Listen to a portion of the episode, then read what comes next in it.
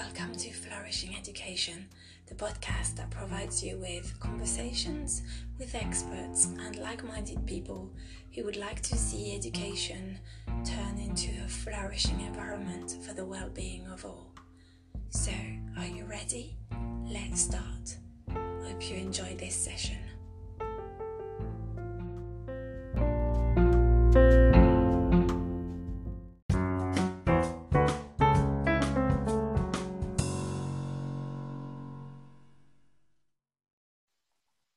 Hello and welcome to another Powerful Imperfectly Perfect conversation for the Flourishing Education podcast.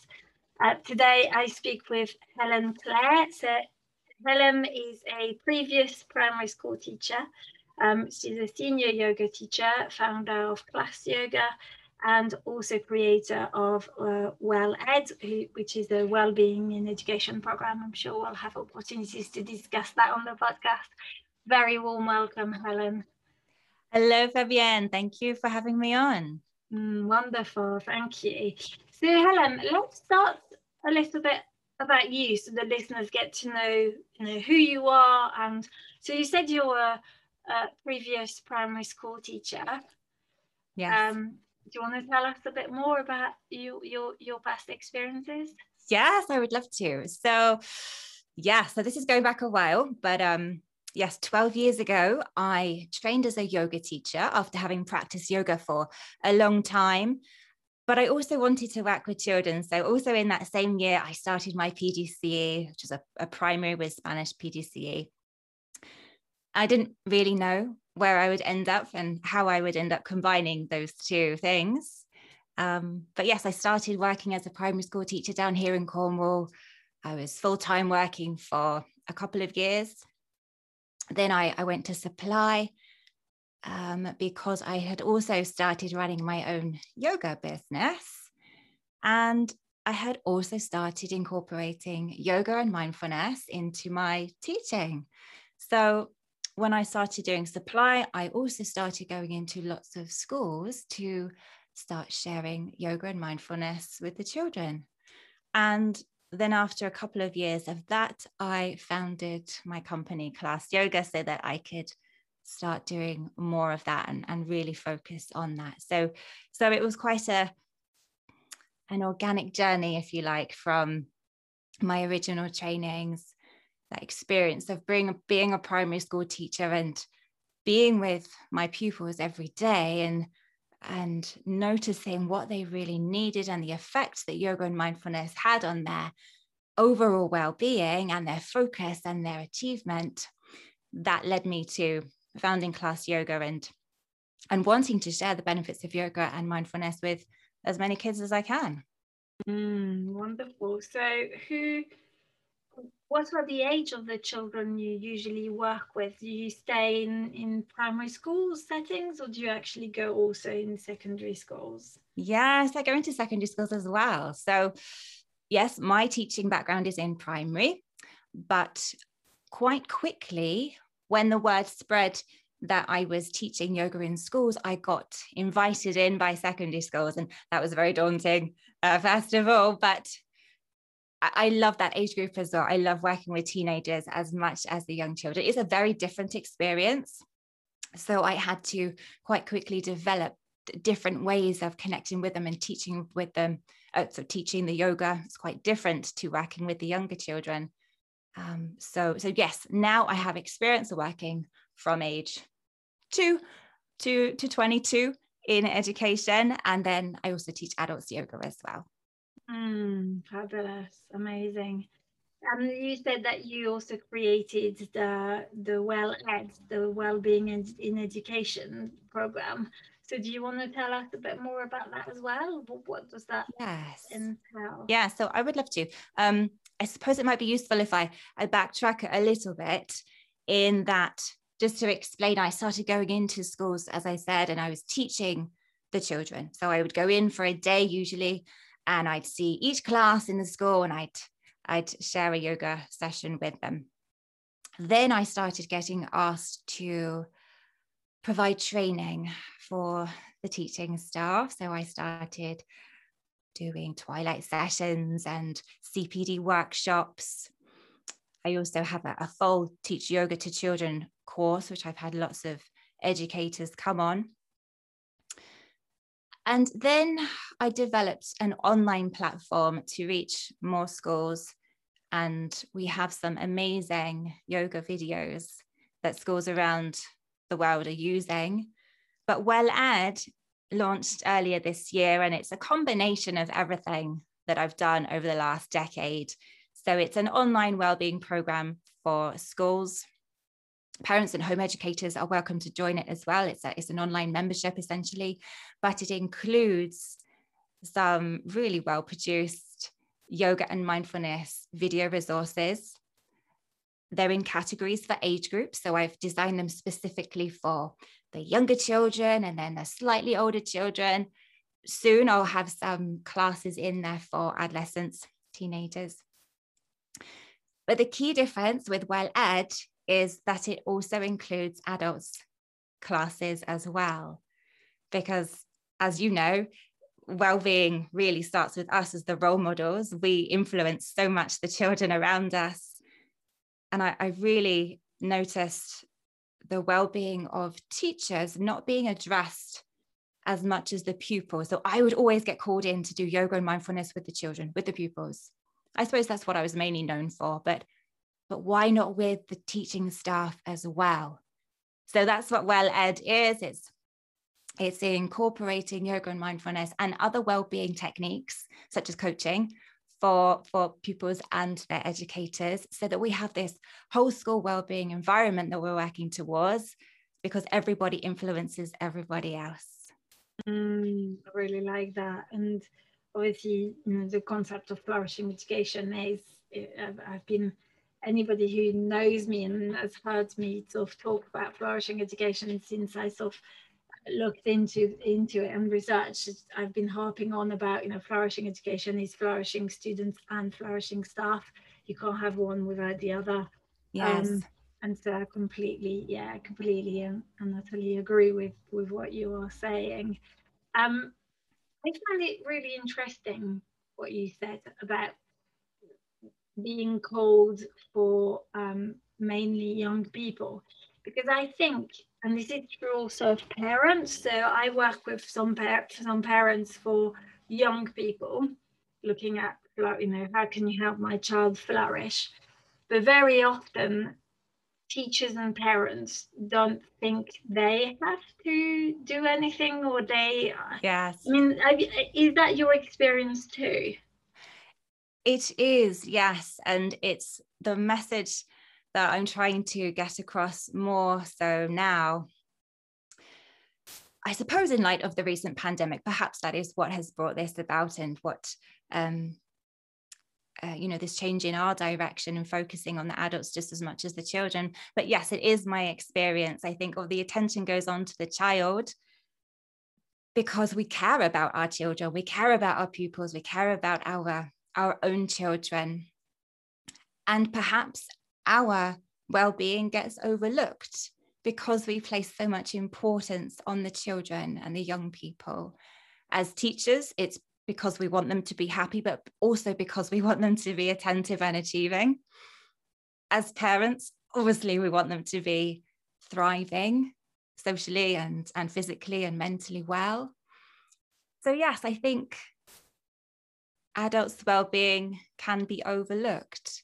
And perhaps there isn't this awareness in teachers or parents that subconsciously our children pick up on, on our emotions, our energy. If we are stressed, anxious, angry, frustrated, all of those negative things a lot of the time, then our children will start to emulate those things.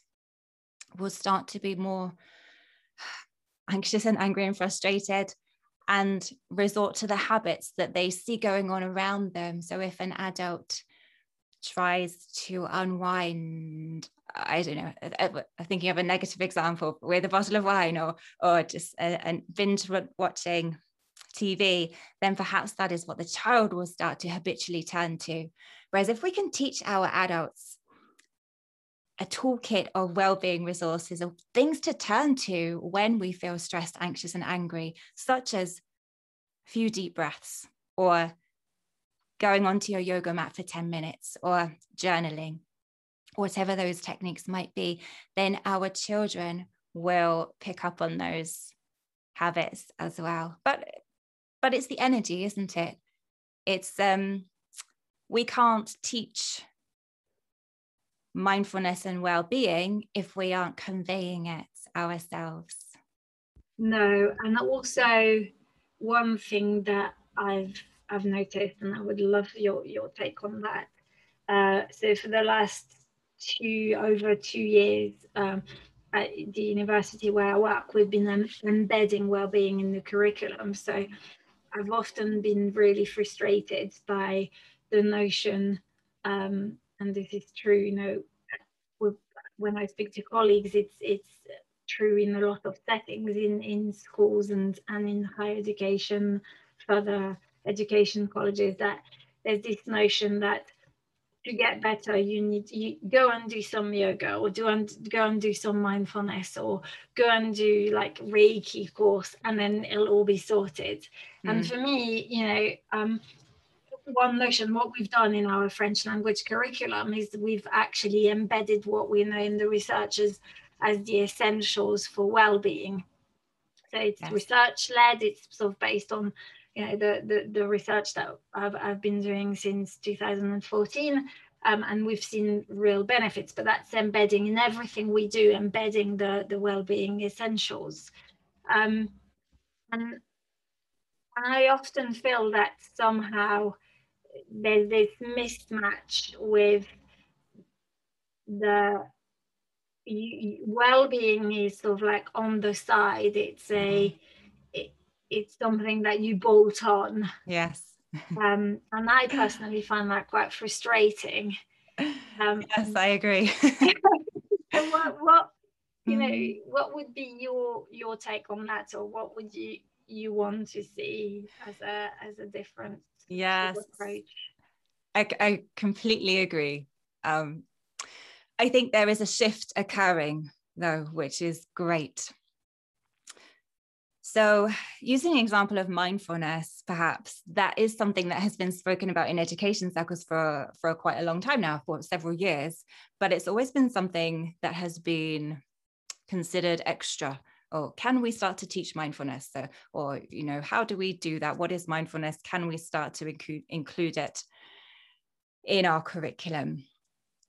But it's not fully understood and it's not fully lived.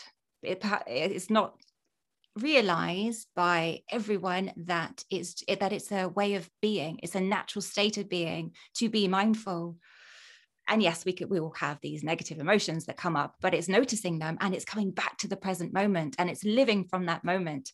And it's that type of energy and emotion that we want to feed off to the young people around us, that we can remain calm, present, and in control of our emotions, so that we respond with awareness to our external environment rather than impulsively reacting and, and potentially doing things that we regret later on. So it's, yes, it's a culture of calm that I would love to see in more, in more school environments. And it's embedding, like you said, well-being into the day, into the curriculum as just that way of being rather than as an add-on, like a a well-being lesson. You know, it's okay, it could be nice to have some extra well-being time for sure, like a yoga lesson, but it's understanding the ways in which we can include it and filter it through that throughout the whole day. So uh, with the WellEd program,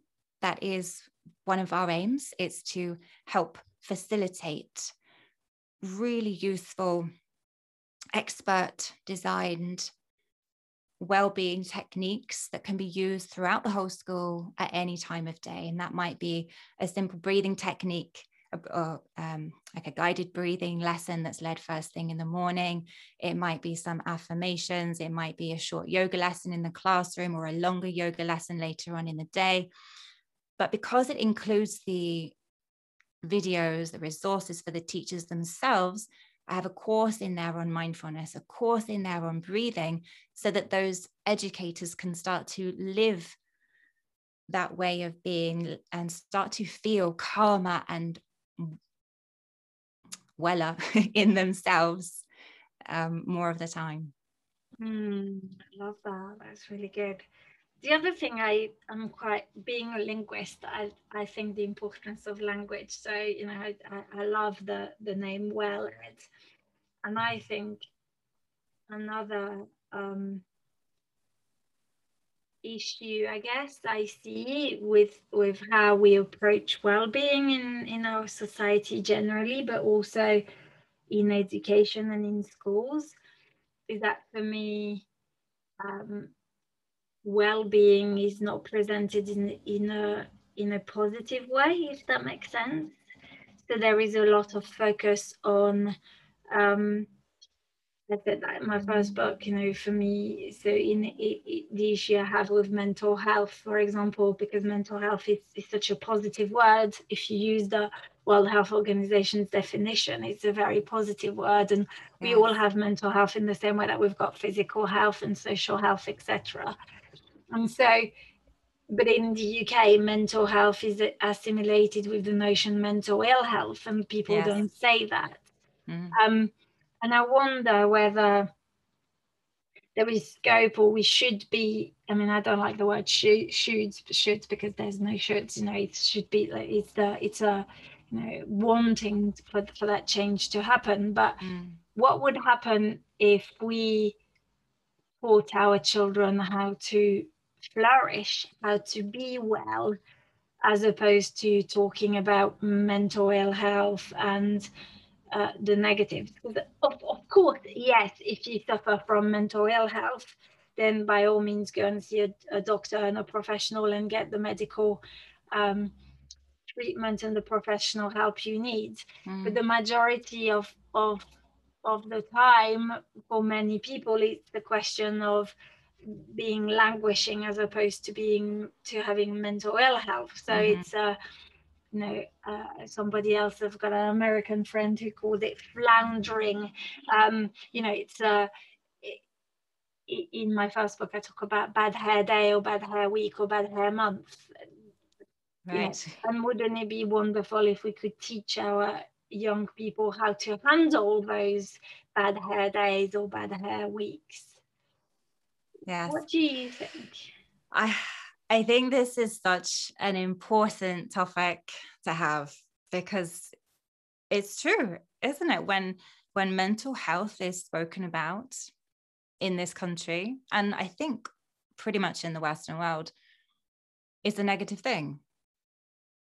And I think that's quite, um, it, it says a lot about our, our medical system. You know, we go to the doctor when something is wrong.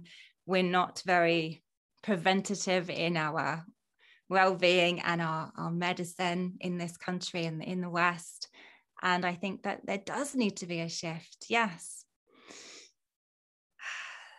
One of the things that I want to help guide young people in is learning how to how it is to feel mindful, learning how to breathe fully, learning how to, to move in the best way for a particular time to help themselves feel better. So what I want to provide, I suppose, is a toolkit of, of ways that we can all turn to to help ourselves feel better, so that for children, they grow up with this sort of toolkit of, of knowledge and things that they know how to do to help themselves feel better, so they don't get to that point of, of really bad mental health, of being mentally unwell, that they're better prepared for life, so that they're more resilient. But I think there needs to be more conversation around this topic, and, and focusing on the joy of well-being, of how it, how good it feels to be well, and what we can do to help ourselves feel better every single day, rather than waiting until things get really bad. Um, yeah, so I think it's a very important conversation to, to have. I think it's, think it's one of the, the main reasons we need to integrate a whole school well-being culture, so that it is integrated into the day, into the curriculum, and not just something that's done because there's been an increase in anxiety and stress or something similar.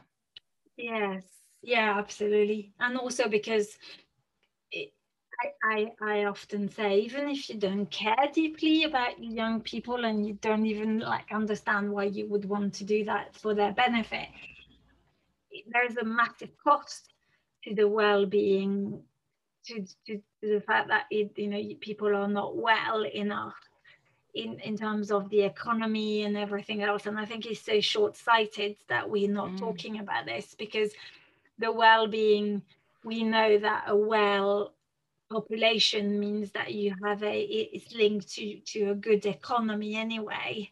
Um, you know, so that there's, that should be enough, I guess, for possibly our politicians to listen, I would imagine, right? It should be enough, yes.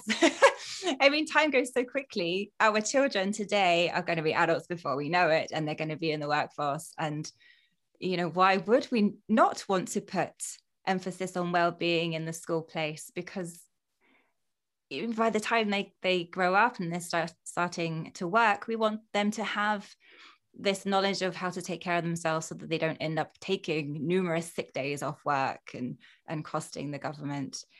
I mean, um, s- supply teaching costs schools millions a year, doesn't it? I forget the actual figure. Um, but yes, but exactly. Uh, I forgot where I was going on that, but yeah, the, the sort of like the economics of cost and the cost, obviously, supply teaching, but getting somebody replaced, and you know, and employment, and you know, sick sick days, sick leave, all yes. of those things. Yeah, and I guess it's just it's a short-sightedness, perhaps, on on the part of people in control who who could help to free up time in our school day and curriculum, and not just time, but you know, removing some of those unnecessary exams and the stress that comes with them, and helping children to flourish, helping mm. that um, children just to be happy, learning how it feels to be happy and growing up that way, so that they are happy, calm and relaxed by the time they reach adulthood. Mm, yes, and and they've also developed the tools in the in their toolkit to help them yes. handle challenges that life will throw at them, I would imagine, as well, because mm. uh, because that's not, you know, that when I when I teach mindfulness myself, I always say to people, I can't I can't promise you you're not going to experience another challenge. I'd be lying to you if I said to you, from now on, no more challenge. It's part of being human, right? It's that common humanity. Yes, I, I don't think we can start practicing mindfulness and then hope to, you know, never be angry or depressed again. But yes, I think, but it's noticing that those emotions are transitory, isn't it? And mm. and being the inner observer of our emotions and not getting attached to them. So noticing those days where we feel a bit down, considering why that might be. And once we've noticed that, oh, what, what can we do now? What can I do now to help myself feel a bit better? Mm. But having the knowing that it is a, a passing, a fleeting emotion, that we will feel better yes. soon. Yes, yes, I sort of, uh, um, I think for me, discovering that, you know, with mindfulness is the non-judgmental awareness of whatever's coming up. That non-judgmental was probably the biggest piece um, that was missing in my jigsaw, because I used to to look at, you know, the mental chatter, or to look at what was going on, and always having a judgment. And and I think with the mindfulness, it's, it's that ability to really practice the acceptance and the fact that it is what it is, and you can't change things, mm. um, and that but that you can choose your response, right? Like response ability, that ability to choose your response to whatever is in front of you. Yes, um, yes, I and and having that awareness of control, that you know our minds are like a tool. We're we're in control, or we should be in control, and if we're not, how can we regain that control? And there's a lot of people who get so caught up in their thoughts, and it's so easy to do, isn't it? But once we can start to have this bank of tools, you know, to, to bring ourselves back to a, a more mindful state, being more present, um, then, then yeah, we can so much more easily help ourselves to feel better and to get past that negative emotion and, and not get stuck on it and not identify with it. I hear a lot of children, as you probably have, you know, referring to, to negative traits, making them sound like characteristics, like, oh, I'm, I'm so bad at maths, or I'm so bad at sport, or, or you know, making that about themselves, um, or I'm so, or something about their personality. Whereas if we can focus more on us, you know, our inner self, and notice all the things that go on around us, we can come back to that inner state of well-being, learning to love ourselves more, uh, being more in control of our thoughts and emotions, and choosing the ones that help us to feel better, rather than getting stuck on those negative ones and, and repeating those negative things inside our minds. Mm, and that, and if, I just sort of keep thinking, if I, you know, I had to go on a ten year journey of self-development to be the person I am right now, um, and it really feels like I've unlearned to be me. That's what I said to someone recently. It was a journey of unlearning and a lot of stripping off. Um, And I, I'm sure you you probably know that the story, but for me, it was a. It, it, I went through the story of the Golden Buddha. So, um, it, mm-hmm. you you know the story of the Golden Buddha, I'm sure. I think so. If it, yeah, I think it's if it's yeah. the one that you mean. Mm-hmm. So so and I just and I just so so for the listeners, if you don't know, there was a Golden Buddha that was covered in mud to be protected in Thailand, and they only discovered that it was there uh, when they tried to move it, and then sort of like a bit of the mud sort of came off, and then they mm. just cleared it all off. And it was obviously been protected by the Buddhist monk, so he wouldn't be stolen when when they mm. came mm-hmm. and sort of invaded the village. And I love this story because for me, that's exactly what I did from childhood. From childhood, I learned to, um, because I felt that the adults that were looking at me didn't like what they were seeing, so every time I was just add something more to, you know, to cover up almost mm-hmm. like my light and who I am, um, because it was just too, you know, it, it was obviously frowned upon to be this sort of, you know, I think as a as a child I was quite flamboyant and quite bright, and, and I was told that I shouldn't be so bright and I shouldn't be so flamboyant, mm. and I was told that I wasn't good enough, and you know, all of those things. And yes. so I very much feel that I've had ten years of ding, ding, ding, like really chunking off bits of mud to just go, right here, that doesn't serve me, that doesn't serve me. Um, and so there's a part of me that just feels I, I don't want that for my two kids, for example.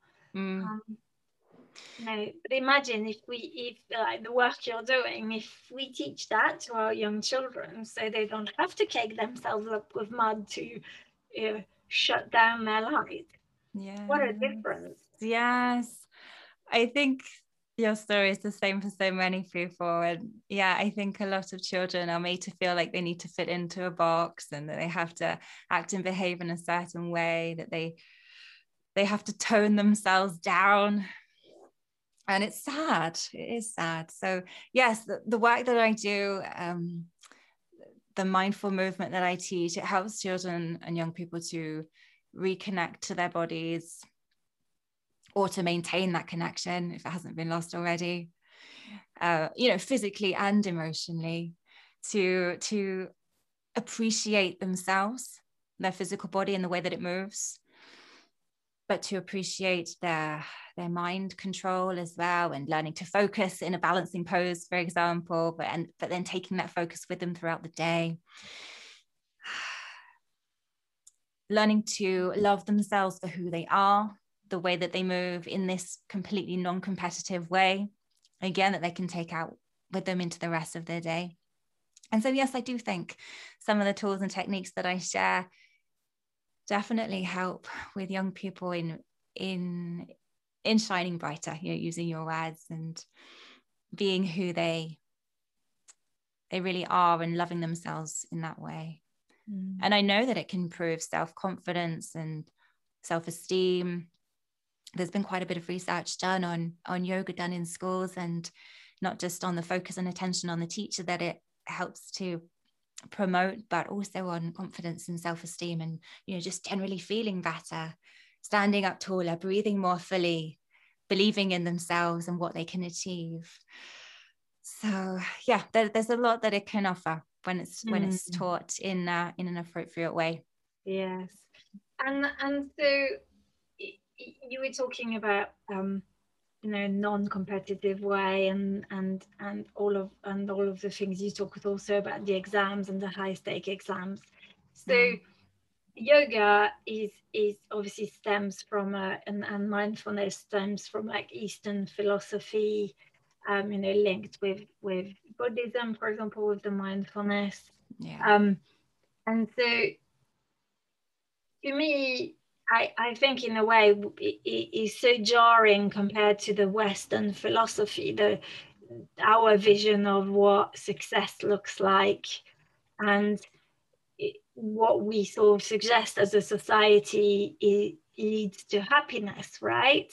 Mm. Um, do you find with with some people that they view in the same way that, you know, we, we sort of sort of say, right, well, bolt on the, the mindfulness and the yoga, you know, go and do some yoga and mindfulness, but don't include it, not embed it.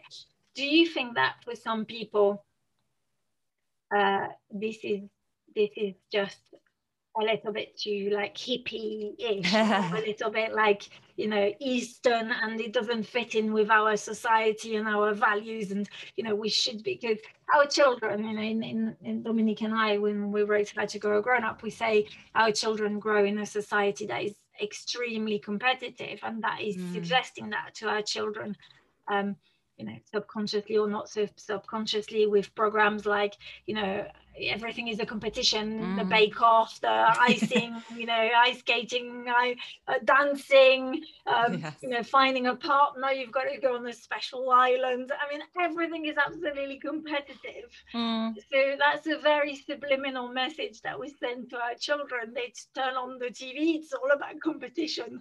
School is about competition and comparing their grades to them, you know, yes. with their friends.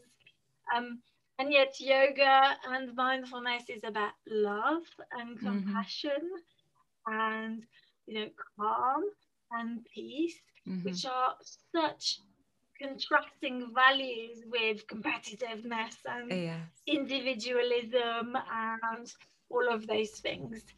So do you yes. come across those? Yes. Uh, yes, I do.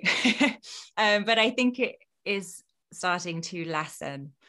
Um, I think there's a lot of preconceived no- notions about what yoga is, you know, that people wondering whether there's going to be chanting or use of a different language or oming, that kind of thing. And there can be, obviously. The way that I teach yoga is non-secular. So, you know, I won't chant. I use the sound and I use the breath for certain, but I won't chant. I don't use any Sanskrit language because I want to, it to be as accessible to as many people as possible from whatever cultural background that they're from. I have had certain schools uh, say no because of the religious connotations linked to yoga. That hasn't been for a while, though. That was, you know, quite a number of years ago. I think people are more open to it. And I think once it's seen and experienced, they can see how lovely and wonderful it is. I, I've had teachers comment on seeing their pupils lying down, relaxing at the end of the class, never having seen them so calm, quiet, and still before. But it's the routine that I take them through that enables them to get to that final state of relaxation, you know, that allows that. So it's not surprising that they haven't seen them in that state before. So it's, it's I think yoga is a very special thing when when taught right for children. And I think the non-competitive nature of it is one of the reasons why so many children enjoy it so much. And they probably don't realize it. They probably don't think about it, do they? They, oh, this is not competitive. But they are on their own mat, or at least in their own space.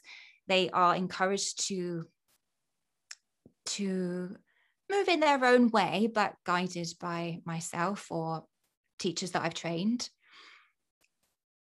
But to make the pose their own. So I always remind children that everybody's going to look different, even though we're doing the same pose, because we all have different bodies. Some people have bendier bodies than others. Um, and it really doesn't matter what it looks like. It's about how it feels inside. And it's a very different concept to, to lots of other things that children do, like gymnastics has to be done in a certain way. Uh, dance should be done and performed in a certain way because it's for an audience, really. Whereas yoga is is not for an audience, it's not for anybody else, it's, it's for us. So it, it's got to be how it feels.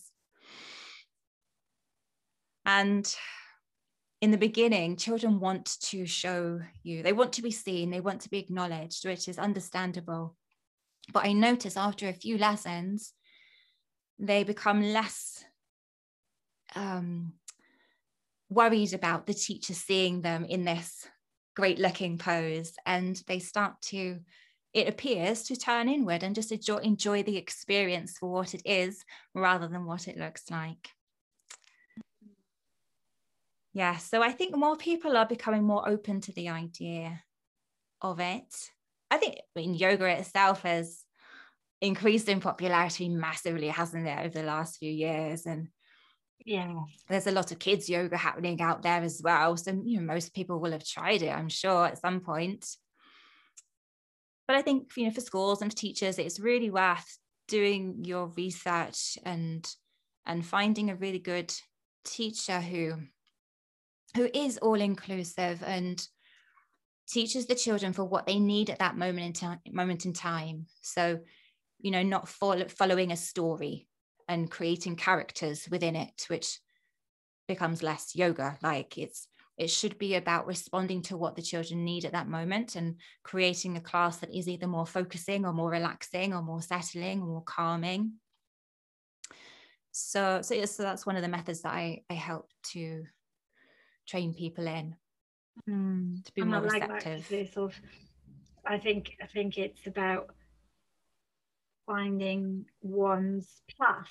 You know, it's also part of the problem with the current schooling system is it suggests to young people that there is one set path, one way, you know, conveyor belt, there you go, G C S E A levels, degree, higher degree, that's one path, one way. And I've, I've recently started saying, well, how about we change subtly the language and say one's path or one's way, you know, that little apostrophe apostrophe s, subtle change, and bang, that's it, you've got the answer for yourself. Mm. Um, and I love with that illustrates what you've just said, illustrate this so beautifully in the sense that, and then you can be okay with the fact that um you know, if you if you do downward dog, for example, then you know your downward dog might be even far more flexible than somebody else's, or mm-hmm. you know, whatever you're going to be doing. Um and it's not about the others, it's about you and connect, reconnecting to your body and reconnecting to, to with, with you. So naturally, like you say, going into your inner world, um yes, which I guess is again something that we're not naturally taught to, just explore that. Um, you know, um, I, I interviewed uh, Colmore, um, who's writing a book about consciousness in education. And I guess um, we were saying that that, that the, the spiritual aspect, you know, that is also linked to the yoga and the mindfulness, is something that for me seems to be missing in, in schooling and in education, that we don't really talk about what's mm. going on within. Yes. Um, I think, do you find that? Yes, I was going to say, I think it has a lot to do with our world being so uh, externally stimulated. You know, we're, we're always looking to do stuff. Mm. So for kids, they're always having to uh, speak or listen or create or do, um, or watch T V, play games, uh, compete and compare, compare themselves. So we're very externally driven, I think. And we, a lot of us don't spend enough time in nature. A lot of people don't spend enough time in quiet solitude, or, you know, quiet time, time to turn inward, reflective time. And really that is a kind of a natural thing to do, really, isn't it? It is natural to, to be a bit bored sometimes. It is natural to, to sit and do nothing sometimes. And yet I think in our society, in our culture, it's, that's maybe considered a bad thing. I think we're encouraged to be very busy, always doing something. And so that's where I think this loss of ability to be calm, reflective, and turn inward has come about from. Mm. And it's so funny you use the word busy, because I banished that word out of my vocabulary last summer. Um, what word is that? Busy. So yeah, oh, yes, I, yes. I refuse to use the word busy, mm-hmm. um, simply because I've noticed that there's a badge of honor that comes with it. It's mm. that it's almost like yes. the busier you are, somehow it just gives you this massive badge of honor. And so then it keeps yeah. you on the on the hamster wheel even more, like you just got to be busier. Um, yes. And yes. I agree with you, because again, on the podcast this um, last last summer in August, I spoke with my mindfulness teacher, because I, I uh, we had a really crazy sort of March, April, May at work, because we went from, you know, with the pandemic, from like teaching to, to on campus to suddenly everything online and having to change everything. So it was completely crazy. Mm. Um, and we definitely worked hard. And in the summer, normally I go back home to France for three weeks. And when I arrived there, I just could not switch off. I just couldn't. My mind was just buzzing and I couldn't relax. So I sort of texted my mindfulness teacher and I said, I need to speak to you because I just can't switch off what's going on. And he made me laugh, because on the podcast he said, but Fabienne, you've only changed the wallpaper. So I was like, yes, I know. Okay, I get it. And I think the problem is also our society views, with the with the being proud of being busy and being on the hamster wheel and the treadmill, there's also a notion that we being idle, mm. you know, idleness is like being lazy. Yeah. So you were talking about doing. Mm. We we encourage to do, but being is is so not encouraged, right? Yes. Yes, it's not. Yeah, you're right, exactly. Um, I suppose play, playtime is the closest that our young people come to just being rather than doing, because I think in play they can get absorbed in it and mm. and not think and just enjoy. Um, until perhaps it becomes a bit too competitive, and then they they start to get a bit stressed and anxious about that. Yeah. um, but as adults, we we generally don't take time to play. Mm. I mean, I mean, hopefully most of us are taking time out to exercise and and do something that makes us feel good and that we enjoy. But but it's generally usually is part of a busy schedule, isn't it? So. Mm. Mm, yes, and and and also play for for adults is like childish. You, you I mean, you you cannot be an adult and be playful, and you know, you, you wouldn't be considered sort of like taken seriously if you mm. if you you wanted to play all the time, right? Yes, yes, or or it's a luxury, you know, taking time out to. to do something that you enjoy, going for a three-hour run or going to a three-hour yoga workshop is considered quite a luxury. Oh, mm. you know, what a nice treat. Yeah. Um, but that's got to be a good thing, a good thing to, to treat ourselves with that time out for our bodies and our minds to feel good. Mm. And I think that fits in again, you know, that goes back to what we were saying about teachers and parents not looking after themselves or not caring for their for their well-being, and so focusing on the children is that mm. with that notion of, well, you have to give, give, give, give um, until your cup's completely empty. Yes. Um, not realizing, because it's actually, yeah, in the same way that I wonder if it's linked to all those beliefs that we have about like the idleness and the, and that it's selfish to be putting yourself first um, instead of, of looking after others. Um, you know, I wonder whether that is part of the paradigms and the things that we are being taught as children.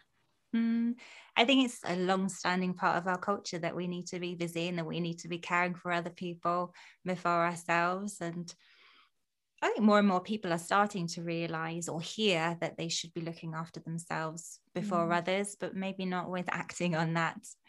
Mm. Um, but there's research that shows that a mindful teacher has much more of a positive effect than a teacher who merely tries to teach what mindfulness is.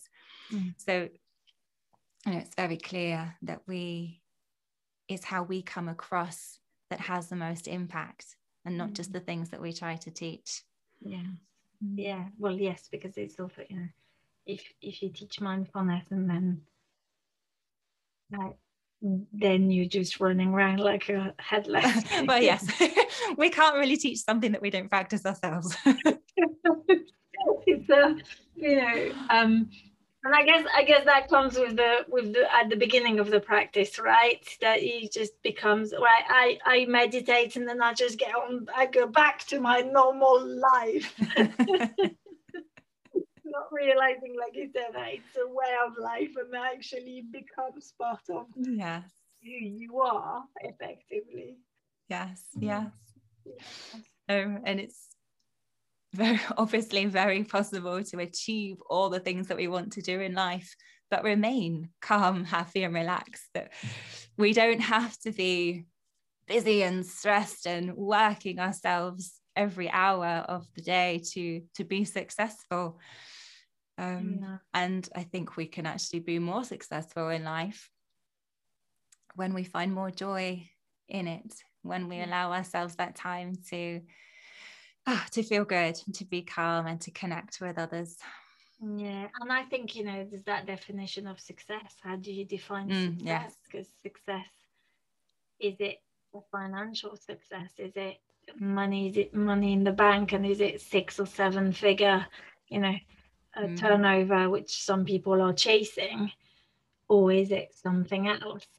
Um, and and very often, those who seem to be more joyful and happier in life, um, they're not always those who've got the six, seven figure. So, you know, they might be, but that's mm. not the the one thing that always comes up. Um, you yes. know, it's, it, it's a lot of the people tend to be about knowing their inner world as well as their outer world, right?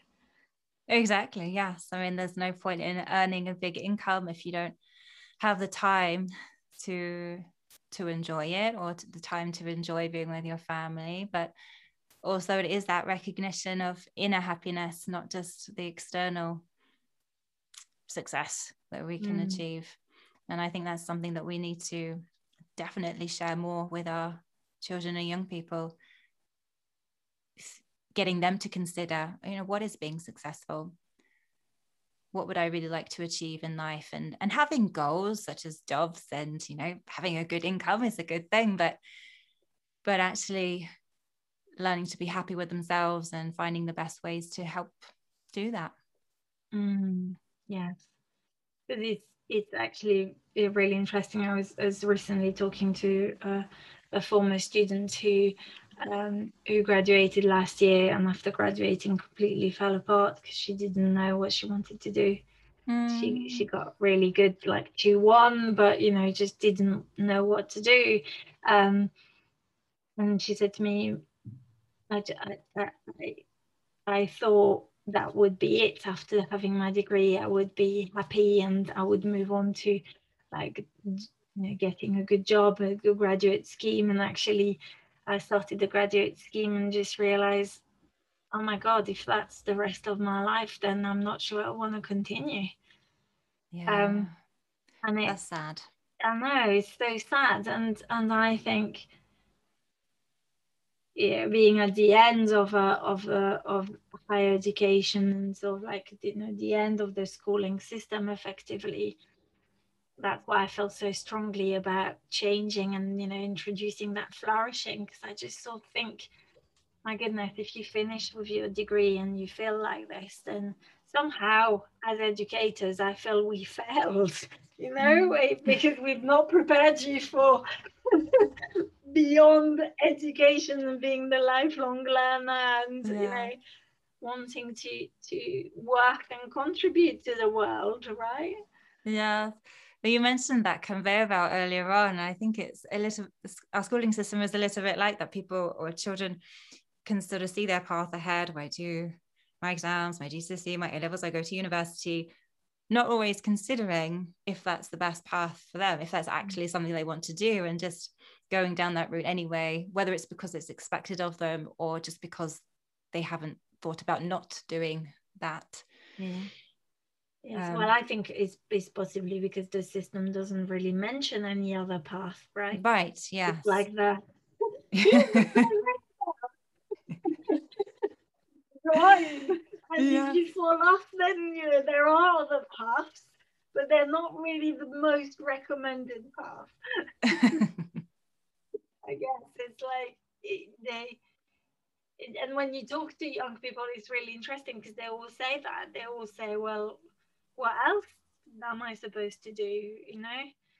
Um, and I remember when I arrived in the U K in the sort of ninety-seven, not long after that, in sort of early two thousand, is when Blair was sort of talking about education, education, education, you know, that strap line where everybody needs to be educated. And I, I, I have nothing against that notion that people should be educated, because we know that obviously the more educated you are, you know, the more knowledge, you, not knowledge, but the more yeah, educated your education, if it's good, then you, mm-hmm. you're more likely to be successful in life. So there's there's correlation.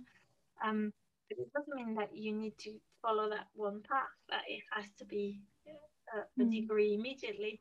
I think some of our students would actually benefit from being at university after two or three years of doing something else, you know, like. Yes, I think so. Yes, because most young people don't really know what they want to do. And when it gets to that point of choosing your degree, most most people that age have no idea what they really want to do in life. So I, yeah, I definitely think a year or two gap year is probably a very good idea to experience the world.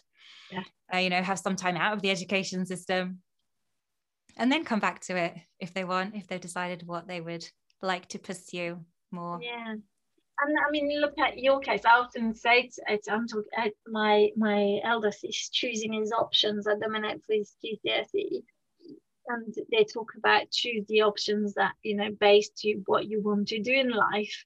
And he was looking at me and he went, I don't know. And I went, don't worry, love. I said, I'm forty. I'm going to be forty-seven this year. I still don't know what I want to do for for a living, for life. So don't worry about it. And but you, you're also an example in the sense that you said you were a previous you know, primary school teacher, and yes, then you decided to go and teach yoga. So yes, it, there you go, another example, right?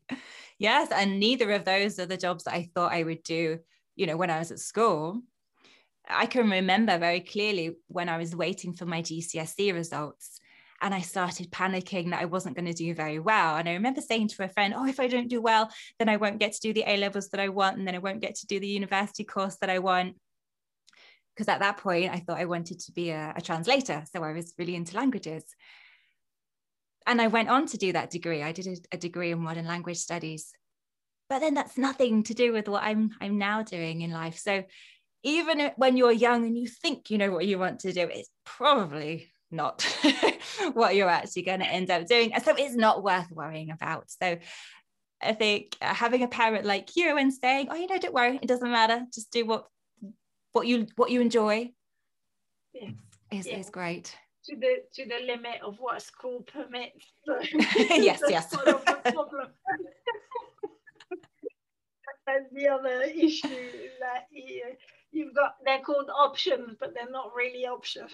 Limited, restricted options. Yeah, that, and that's what my thirteen and a half year old said to me last night. He said, they call it options, but I have to, they say you've got to do English, maths, science, triple science, history, um, because he's good at languages, he's doing Spanish, and because we obviously speak French, we're going to try and get him to do his French G C S Es, because if he yes. decides to want to do, you know, why not? It's an easy G C S E, to be honest, that one. Um, and then, uh, what am I missing? It's uh, literally out of those ten that he's got to do, he's already got seven that are set. Mm.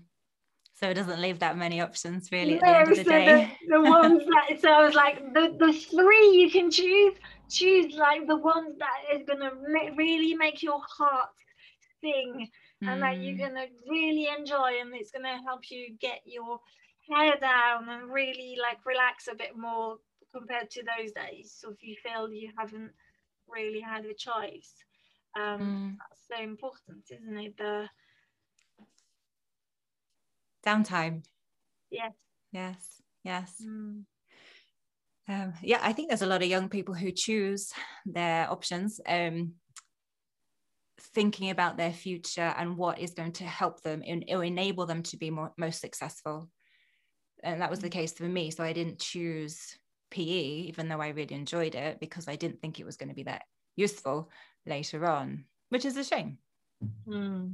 Mm. And maybe there needs to be more encouragement around those, you know, even if it's just those final three options, that encouragement to just do something that you love to do, yeah, without well, worrying about the future. In the, well, going back to sort of like, this is very much mindfulness, right? It's mm. also say to, to, to Tom, all you have is now, right now. Don't worry yes. about next year. Or even five years time. I said, I hope you you get to five years time, but nobody knows, love. I mean, yes. yeah, COVID should can't have shown us that more, you know, any better, right? Mm. That we shouldn't worry about what's going to happen tomorrow, because mm. there's no, yeah. And I don't know. I mean, I don't know if you teach that in in your classes. But this is one of the things that I get the most pushback on, possibly, when I talk to my friends or I talk to people. So I'm someone who sort of very much, you know, every day I practice, when I wake up, I practice gratitude that, hey, one extra day on planet Earth. That's the yes. first thing I said to myself. I woke up. Some people didn't wake up. that's, a, that's a bonus, right? Yes. Um, I think we've all got to count our, our blessings, our gratitudes every morning. Yeah, so we yes. should. Mm. Yes. And so um, this is what I do. I wake up and I say, oh, thank you for an extra day on planet Earth.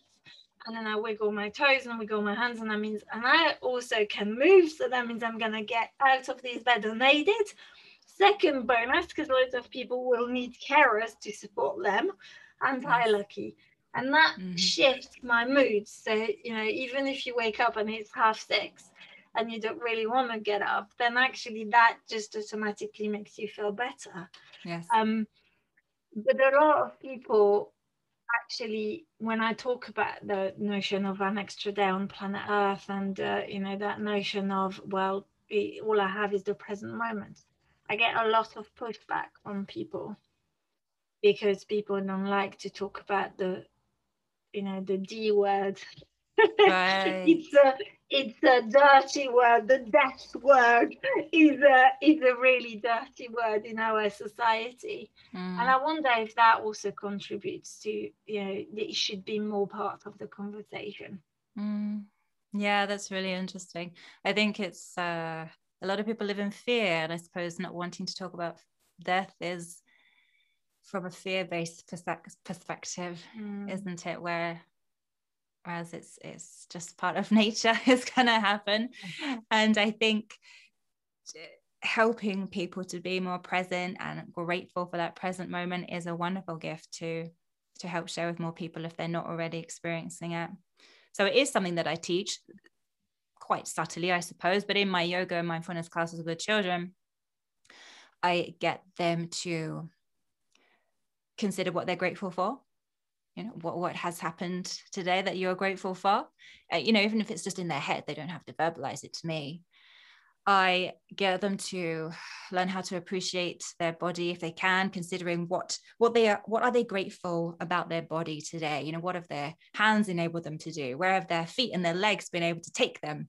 Um, what has their stomach been able to enjoy eating today? So quite simple things, but that are probably not considered on a day-to-day basis otherwise. Mm-hmm.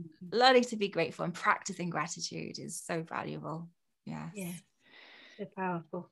So simple and powerful. And I think sometimes the mind wants to, it almost overlooks it because it's so it's so simple. It's too simple. It can't be that easy. So mm-hmm. that's why we, as human beings, we like to to complicate things. Yes, we do. Yes. And that's when stress and worry and anxiety comes in as well, isn't it? So we we like to attach ourselves to a future possibility, or this mm. might happen, or that might happen. I should start worrying about that.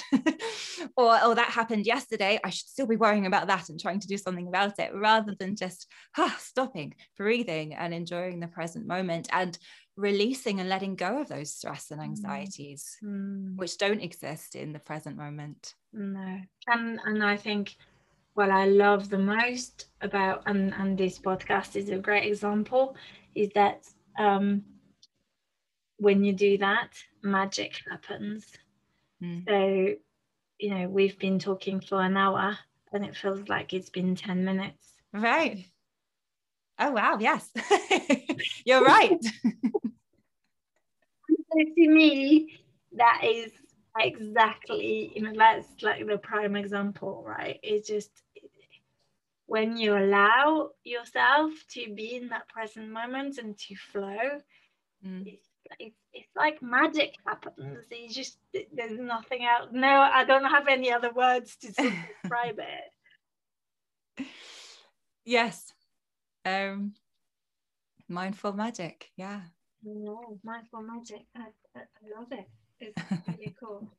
So, um, Helen, we've been speaking for an hour, would you believe it? It's awesome. And I've loved every minute.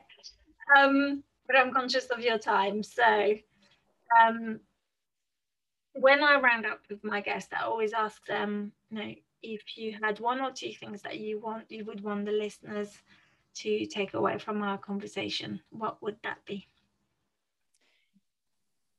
As adults, working with children, whether it's as a parent or a teacher, I think we always have to remember that we're role models, either, you know, intentionally or unintentionally. If we're spending time with children, they will somehow emulate us. So focus on your own well-being, take time for yourself, learn how to feel good, learn how to read your emotions, be in control of your mind more of the time, and learn the tools to help yourself feel better.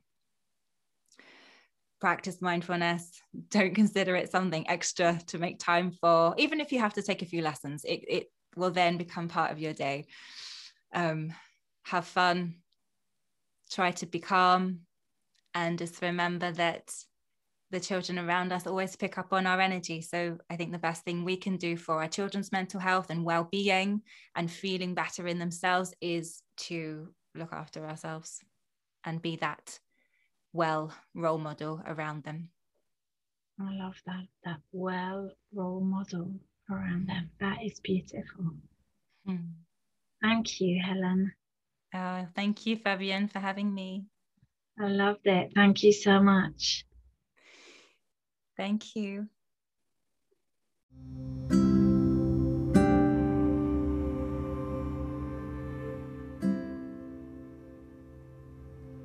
Thank you for listening to our podcast. I hope you really enjoyed it, and we hope to see you soon. In the meantime, take care, and we hope that you are flourishing.